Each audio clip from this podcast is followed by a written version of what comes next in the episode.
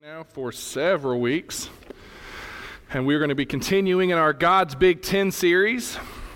And I just need you guys, everyone, take a quick pause, breathe in real deep, breathe out. Okay, after last week, I know we talked about some pretty tough stuff, and those are that's a that's a hard sermon to preach about. But church, I'm going to ask that you bear with your preacher because it's not getting any easier this week. okay? I need everyone just to just to hold on tight. And I, and, and I know what some of you might be thinking. Man, this preacher's coming in here and he's really hitting us hard with this stuff. But listen to me, this is not my sayings. This is straight from the Word of God. These are God's Ten Commandments. These are His Big Ten and his roadmap to how we should live if we want to become people of godly character. So don't think that the preacher's getting up here because he heard about some stuff and he should thought that it would be a good idea to talk about this. It's not what I'm doing. Remember, we started out uh, right after New Year's, and this was our New Year's resolution. I know, come February, at the end of February, I'm not sure how many of you are guilty of this. I know I am. End of February is typically when our New Year's resolutions start going away, right? We start giving up and things like that. But on this one, I'm not going to give up on it. We're going to continue being people of godly character. Yes, church? Amen. All right, we're going to continue doing that. And guess what that means? It means we got to have the hard conversations. And so today, just like last week, we're going to be talking about some pretty tough stuff. So I need everyone to hold on to your seats really fast because what we're going to start off talking about this morning is we're going to start talking about sexuality. I need everyone to take a big, deep. the preacher said a bad word. No, I didn't. I didn't say a bad word. But it, it is tough to talk about because, church, listen to me. Whether we accept it or not, we live in a time where sexuality and the open expression of it are running rampant, right? Whether we like it or not, sexuality runs our world. I don't want to say our culture, because if you read the statistics and you read about it right now, sexuality is running our world. And listen to me when I say this no one is trying to stop it, it's everywhere everywhere you look, sex is there. And I know some of you are in here cringing right now because the preacher's talking about sex. It's a, it's a conversation you don't talk about, preacher. Why, why is he doing this sex? Oh no. Listen to me. If we want to fix the problem, guess what we have to do? We've got to talk about it. All right, and the best way to talk about it is to go to the Word of God because sex is found everywhere. It's on our televisions, right? Every channel you flip to, every streaming service you go to, Amazon, Hulu, Disney Plus, Netflix, everywhere you go, you look up kids' uh, uh, cartoons. Oh my goodness, the innuendos that are in children's cartoons. Church, my goodness, we have to edit my child's stuff all the time because I'll hear a statement. I'm like, well, there goes that cartoon, and she'll just stare at me like, but why, Daddy? I'm like, I will tell you when you're older. she is only five. but you got to have those hard conversations. And it's everywhere. It's on social media Facebook, Twitter, Instagram. I mean, everywhere you flip or turn or click on, there is sex screaming in your face. And it's all over, uh, all over the internet. Oh, my goodness, church, the internet. If you want to protect your children, monitor what they're looking at on the internet because it is free and it is easy to get to. Parents, monitor what your children are looking at on the internet, please. I'm not trying to teach you how to be parents, but that is one thing that I will say is monitor what your children are looking at on the internet. Spouses, which is what the conversation today is going to be about. Thou you shall not commit adultery. The internet will kill you. And the internet will kill your marriage. And I'm not wrong. I don't like to be arrogant or boastful, but I know I'm not wrong there. Anywho, sex is found everywhere, right? Magazines, commercials, billboards is everywhere. And if you name it, right, if you pinpoint something, if you look at it, sex sells it. It doesn't matter what it is, sex sells it. I still laugh about the M&M commercials. We all know the little green M&M, right? I know there's other newer modern ways illustrations, but this is the one that just cracks me up, always has cracked me up, and I will always talk about it because it's hilarious. Who here does not like M&Ms? Raise your hand if you do not like M&Ms. Exactly. Everybody loves M&Ms, right? And in my personal opinion, I don't even think there needs to be a commercial about M&Ms because everyone's going to buy them, everyone's going to eat them because they are delicious. It doesn't matter what type of M&M, it is delicious. If you want to make your preacher happy, buy him some M&Ms. I prefer the peanut M&Ms. But anywho, what cracks me up about the M&Ms is they sexualized an M&M. The little green one. I'm like, guys, do you have to sexualize everything, including candy? I mean, candy sells itself. Who here doesn't like sweets? But guess what, church? The culture we live in, sex sells it. You want, you want to sell something, throw sex into it. And guess what's going to happen? It's going to sell. And it's what people want, right? I mean, people want it, people love it. And sadly, no one's standing up against it. Why? I mean, we don't talk about it. And when the preacher starts talking about sex, guess how quiet it gets in the sanctuary? Guess what, church? I got about 30 to 45 minutes of nothing but this conversation, so you better hold on tight. I, I am still in the introduction. If you're uncomfortable, if you're uncomfortable now, just wait till I get to the points, all right? But sex sells it, everything, sex everywhere. I, I, have come to the conclusion that, it, that if somehow um, in the far, far future, uh, we're no longer here and researchers come back and say, we need to dig up this ancient society. They were great. They came up with some of the most amazing technology. We are here because of them, and they start digging it up. I swear swear or I truly believe that they will dig it up be like, how did they come up with all this technology and stuff? Because it seems like all they cared about was sex. and, and, and, future societies will look us up and, and dig us up and be like, this was a sex crazed society. How did they get anything else done? But I want to tell you something this morning. And we can, I can use illustrations, we can laugh and things. It's funny. But the reality is, and, and I need you to hear me this morning, God has not, has not put his stamp of approval on this. It, it's not okay. Did you hear me this morning, church? It's not okay. Sex outside the confines of marriage is not okay at all. And the way that we just casually go about it is not okay. God is not okay with it. And I know, and I know what you know. Some people may think. Me, me and Ashley were actually talking about this yesterday. We, we, we got on we got on, on Facebook. We saw somebody post something, and and one of the things they said is, "Oh, it's 2020. Everybody needs to come to the times." And we hear that all the time, and it annoys me. Because there are certain things that don't change just because the date changes, church. This being one of them. We can change the, the, the, method of way we go about it, but you ever change the message, guess what's going to happen? Oh my goodness, church, we're going to get in trouble. And, and sex outside the, outside the protection of marriage, guess what God calls that? Sin. And I know it's counterculture me preaching about this, but as you guys have probably figured, up, figured out throughout the series, I don't care. I'm going to preach the truth regardless of what the culture people say about it. The way we casually go about sex and just, meh, however you want to go about it, whatever, listen, it's not okay. In 16, I think it's 1631, the Archbishop of Canterbury he authorized another printing of the King James Bible. And it had been in the hands of people for, for many, many months when somebody finally noticed that a word had been omitted from the commandment. And this is the way the commandment read in this Bible, okay? It says, You shall commit adultery. It was, it was in 1631, and, and, it, was, it, was, it was titled The Wicked Bible from there on after, all right? So you can actually get on Google, type in The Wicked Bible, and you can read the story. It had been in print for months before finally somebody came across the Ten Commandments and it said, You shall commit adultery. Now, if I'm not mistaken here, uh, you guys can correct me if I'm wrong, but I'm pretty sure if that was printed today, our culture would be like, yes, they're like, yeah, the church is coming to the times, right? I mean, our, our, culture would probably welcome the wicked Bible with open arms and say, this was perfectly fine. We like that. The church is finally getting it. It's not okay at all. Thank goodness that's no longer in production because the verse says, You shall not commit adultery.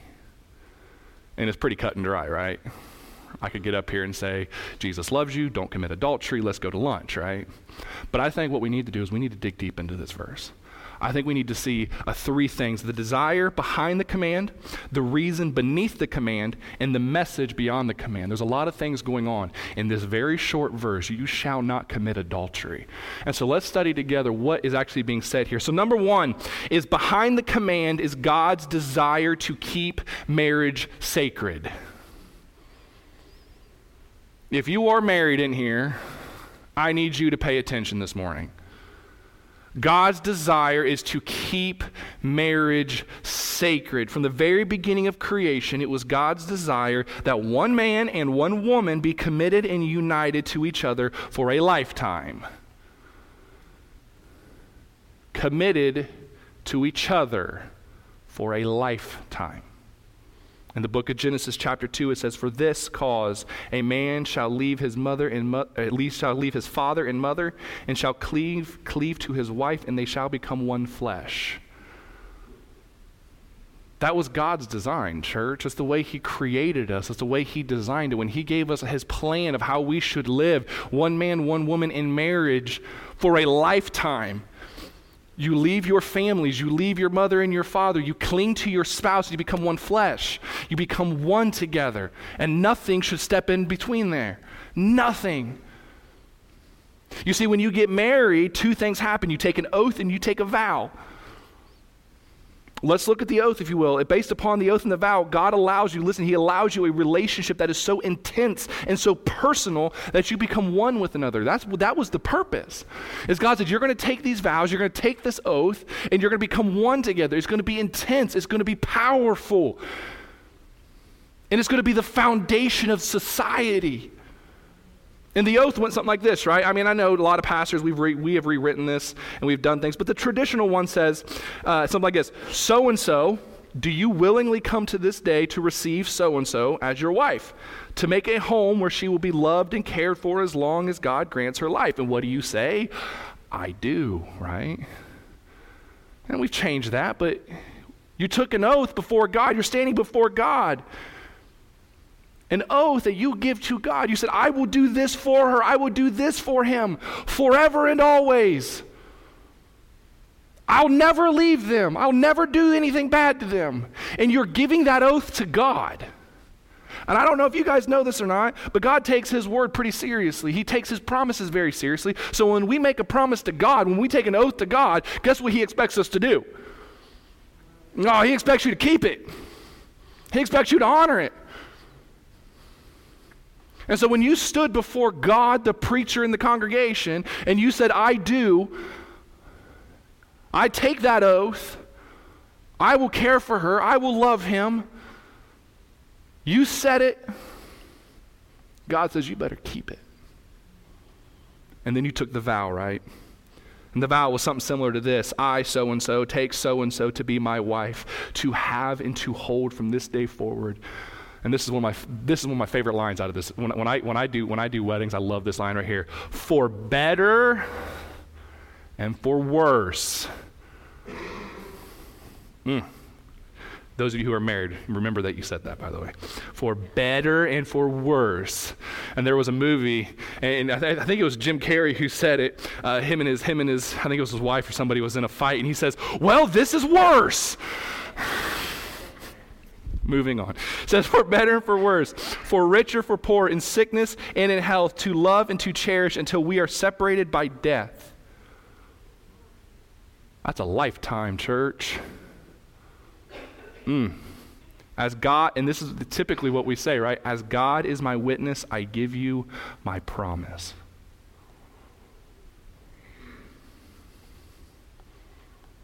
As God is my witness, I give you my promise, is what we said to our spouses. It's a vow that we took, the vow you make to your life's partner, and you're using God as the surety or the guarantee that you will keep your vow. You're making a promise to your spouse. You promised them. You said, You're it. No one will come between us. I guarantee you it's so much that I'm going to make a promise to God about it. Nothing will come between us. I promise you that. You see, the oath and vow that we, that we took are based upon not two changeable people, but one unchangeable God. That's what the vow and oath's about, guys. It's not about two people that you, are going to grow together. You're going to. You, there are areas that I, I'm growing differently than her in some areas, but we grow together. We change. We adapt. I can promise you, six years ago, I was not. The, I am not the same man I was six years ago. But that's not the reason I took the vow and the oath. I took it knowing that there's one unchangeable God that is holding tight to those vows and oaths and knows that I will change and I will adapt, but He still expects me to keep my promises that I made regardless of how much that I change.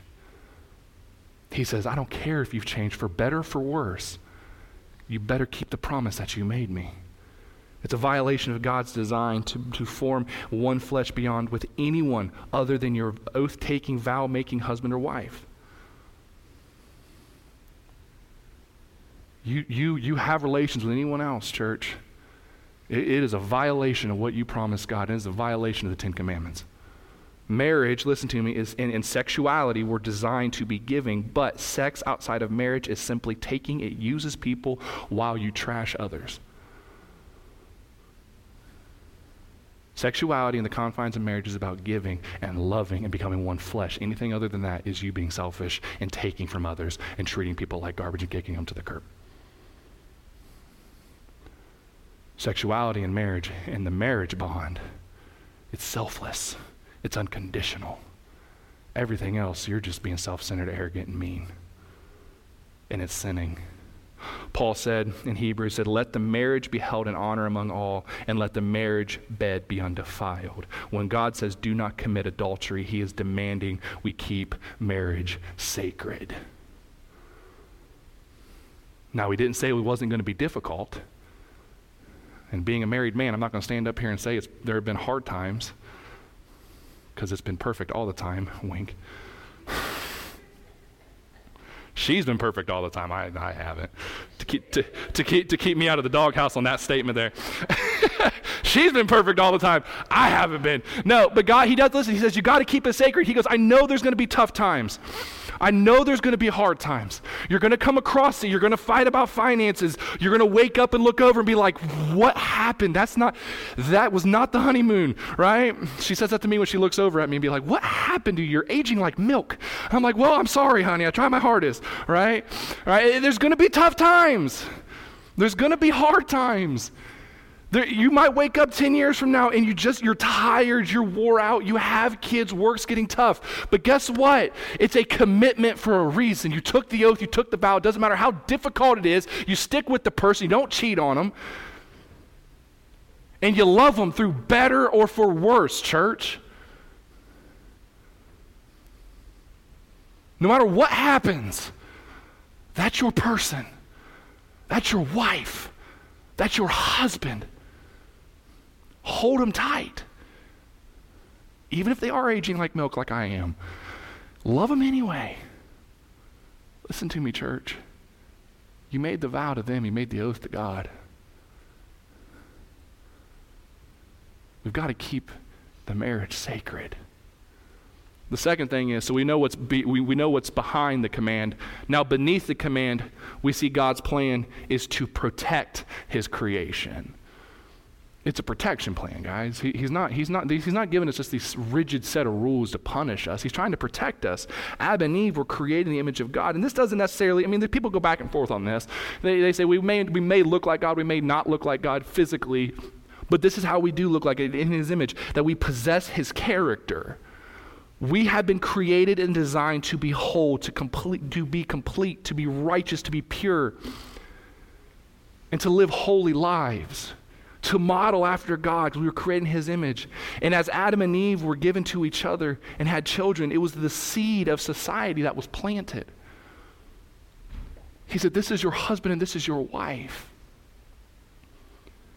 And they developed responsibilities, accountability, traditions, and trust, and a social order that was, that was to allow mankind to live in peace and prosperity. But Satan foiled the plan as he told Eve, He said, You can be like God. And they allowed Satan to come in and he disrupted the plan. And he, dis- he, he disrupted the seed that was planted for our society because he started out by destroying the family. And he disrupted the plan when Cain's heart was filled with anger and David's eye was full of lust, and Ananias and Sapphira's minds were filled with schemes. You see, these last five commands are given to protect society and deal with our relationships one with another. That's why God gave us these guys, was to protect society. And without a doubt, the health and well being of the family determines the strength of any culture and any nation. I was reading this week and I came across this. It says, Where there is promiscuity, we find teen pregnancy and divorce. And where there's teen pregnancy and divorce, we find a direct link to juvenile crime, high school dropout rates, unemployment, poverty, and violence. All of this degrades and corrupts our society. That's what the article said. It starts with a family plan. It starts at home. You see, God's plan is to protect us. God created our society to be holy, while our culture has been made has made it fun and games. God said sexuality was intended between a man and a woman in marriage, and it's supposed to be holy and sacred. But our society has says, nah, it's just fun and games. Do what you want with who you want and however you want and have fun. But what we have found is that there is backlash physically and emotionally to our casual attitude about sex. There's backlash to it, church. There's backlash to it. And God says, I've given you a plan to protect you. Just don't commit adultery. The University of Tennessee has published a study that said illicit sexual behavior, improper sexual activity is the greatest cause of uh, emotional disorders in women. It's the greatest cause of emotional disorders in women.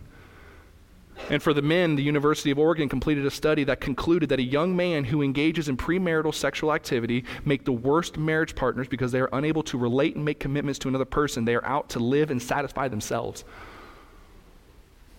Did you hear me, young man?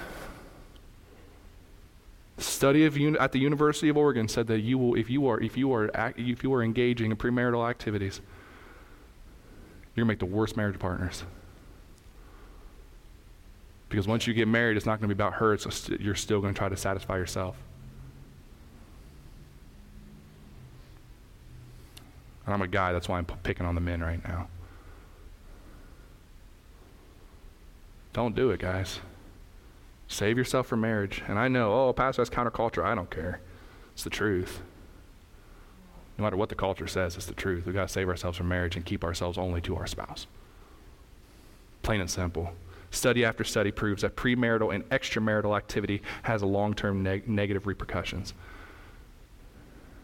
You see, God gave us this to protect us, not to give us some rigid set of rules to punish us. He says, Look, I'm trying to protect you.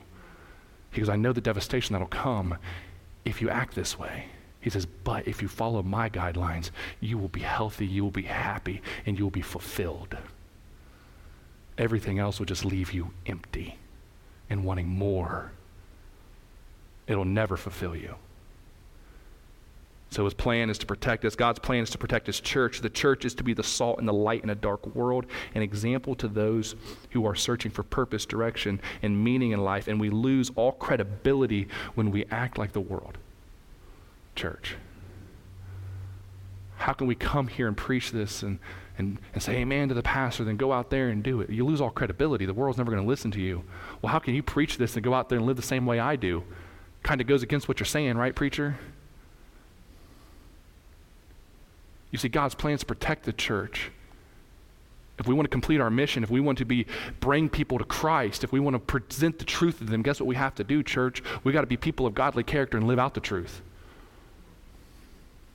Out your amen. But if you want to see the churches grow, you want to see people come into Christ, we've got to be people of godly character. They see what you do far before they hear what you say. They're not going to listen to you if they see how you're acting. But if they see that you're different, that you're following God's plan, they're more apt to listen to you, church. God's plan is to protect his church. God's plans protect our society and ourselves from the elements that are willing to destroy it. And so, behind the command, we see that God's desire is to keep marriage sacred. Beneath the command, we see God's plan to protect his creation. And beyond the command is Jesus' practical application for life. And I need you to understand this, church. I need you to hear me.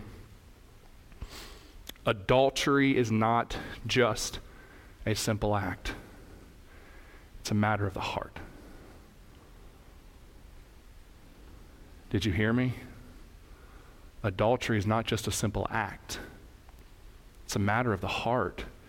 Jesus speaks on the seventh commandment in his Sermon on the Mount, and he raises the standard. He says, You have heard it said that do not commit adultery, but I tell you that anyone who looks at a woman lustfully has already committed adultery with her in his heart. That's Jesus Christ talking. That's, that's on his Sermon on the Mount. He says, Yeah, don't commit adultery, but you know what? Let me add on to that. He says, He says, Don't even look at her that way. He says, Don't even give the second look. Don't look at her lustfully because if you have, you've already committed adultery with her in your heart. He says, You've already sinned.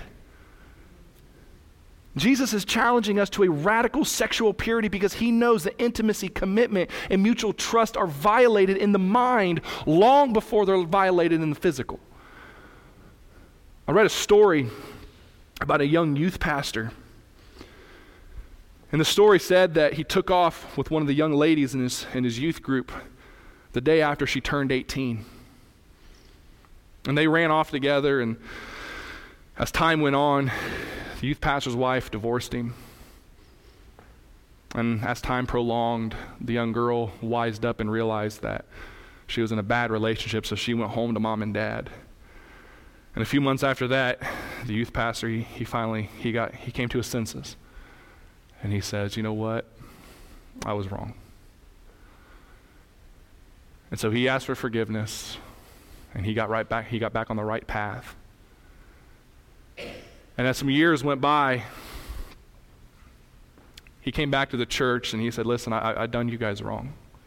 And he said, I'd like to, to be able to come back and apologize to you.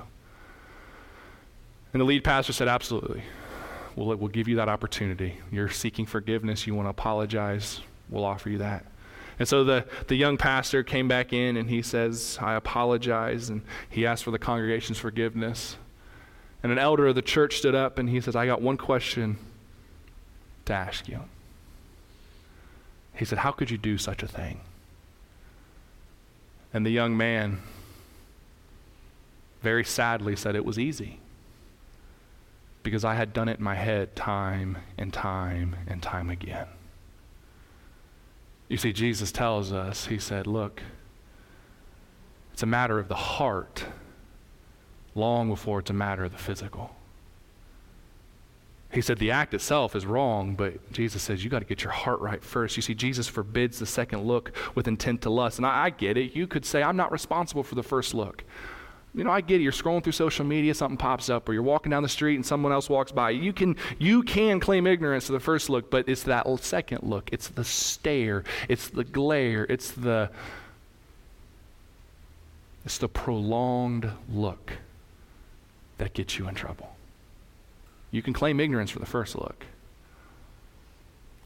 but it's the stare and the thoughts See, we all remember Job, right? We remember the Old Testament man of sorrows. In the book of Job, he says, I have, been, I have made a covenant with my eyes not to gaze at a young woman. You see, Jesus forbids fantasizing. He forbids the mental tease that would, that would ultimately lead to an immoral act. He forbids it. He says, don't, even, don't do it. He says, because what's going to happen is it's going it's going to lead you to things you shouldn't do. Jesus forbids fantasizing. That would include pornography, lewd jokes, crude jesting. And notice what he commands. Jesus recommends that, that we be willing to go to the extreme to overcome any area that would lead to spiritual downfall. Matthew chapter 5, Jesus says, if your, eye, if your right eye calls you to sin, gouge it out and throw it away. It is better for you to lose one part of your body than your whole body to be thrown into hell. He says, if your right eye calls you to sin, gouge it out. Now, I, listen to me. I don't think that Jesus is causing us for calling us to the spiritual, you know, mutilation. I don't think that's what Jesus is saying here. But what he is saying is he says you got to cut off bad habits. You got to cut off things that are spiritually harmful to your life. He says if it's causing you to sin, get rid of it. You're better without it. He says if, if, if that cell phone's causing you to sin, Get rid of it. If that website's causing you to sin, stop going there. If those people are causing it, stop going there. Jesus is saying if there is something in your life that is causing you to do that, stop. Cut it off from you. Don't watch that TV show. Don't visit that website. Don't hang out with those people. Lay down your phone. Don't download those apps. He says if any of these things are causing you problems, it's better you'd be better off without them than to have your whole body thrown into hell. And sadly, it seems like we don't preach about hell anymore. But church, listen to me. We keep acting out in our sin. It's a, it's a straight road to hell. And that's forever. And I know we can't wrap our minds around what forever means. And I know what we say, well, how can a loving God? No, church, don't even ask that. A loving God doesn't send us hell, we choose it. You, you can't say, well, Pastor, I made a mistake. No, it's a choice. We make the choice to do these things. You make the choice to click that button. You make the choice to go there. You make the choice to do this. Stop using the word mistake. Quit trying to, quit trying to bribe your way out of it. You got to own it up. I made that choice. You don't accidentally break your marriage vows. Jesus is saying, if, listen to me, church. Look at me, he says. If it's causing you to sin, get rid of it. Because it's better that you don't have it than end up in hell because of it. That's what Jesus is saying. You see, God knows that the best way to have a fulfilling, joyful relationship is by honoring the marriage bed and keeping your vows. This is our Father speaking to us, and He wants the very best for us. It's not just some rigid set of rules that He's giving us, church. He's saying, Look, I want to protect you. I want to help you. I want to guide you. I want you to love me. Put me first in your marriage. And He says, You will have a fulfilled, joyful life and the in the eternity that follows that oh my goodness you can't even comprehend it. He says it's worth it. Just persevere hold on tight for better or for worse.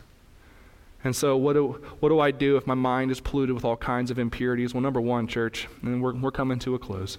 Number one is we got to seek god you can't chase after these things. The greatest motivation for purity is found in your desire to be with God. Jesus said, Blessed are the pure in heart, for they will see God. And Paul said it right. He said, Set your hearts on things above. First and foremost, church, you got you got to seek God first.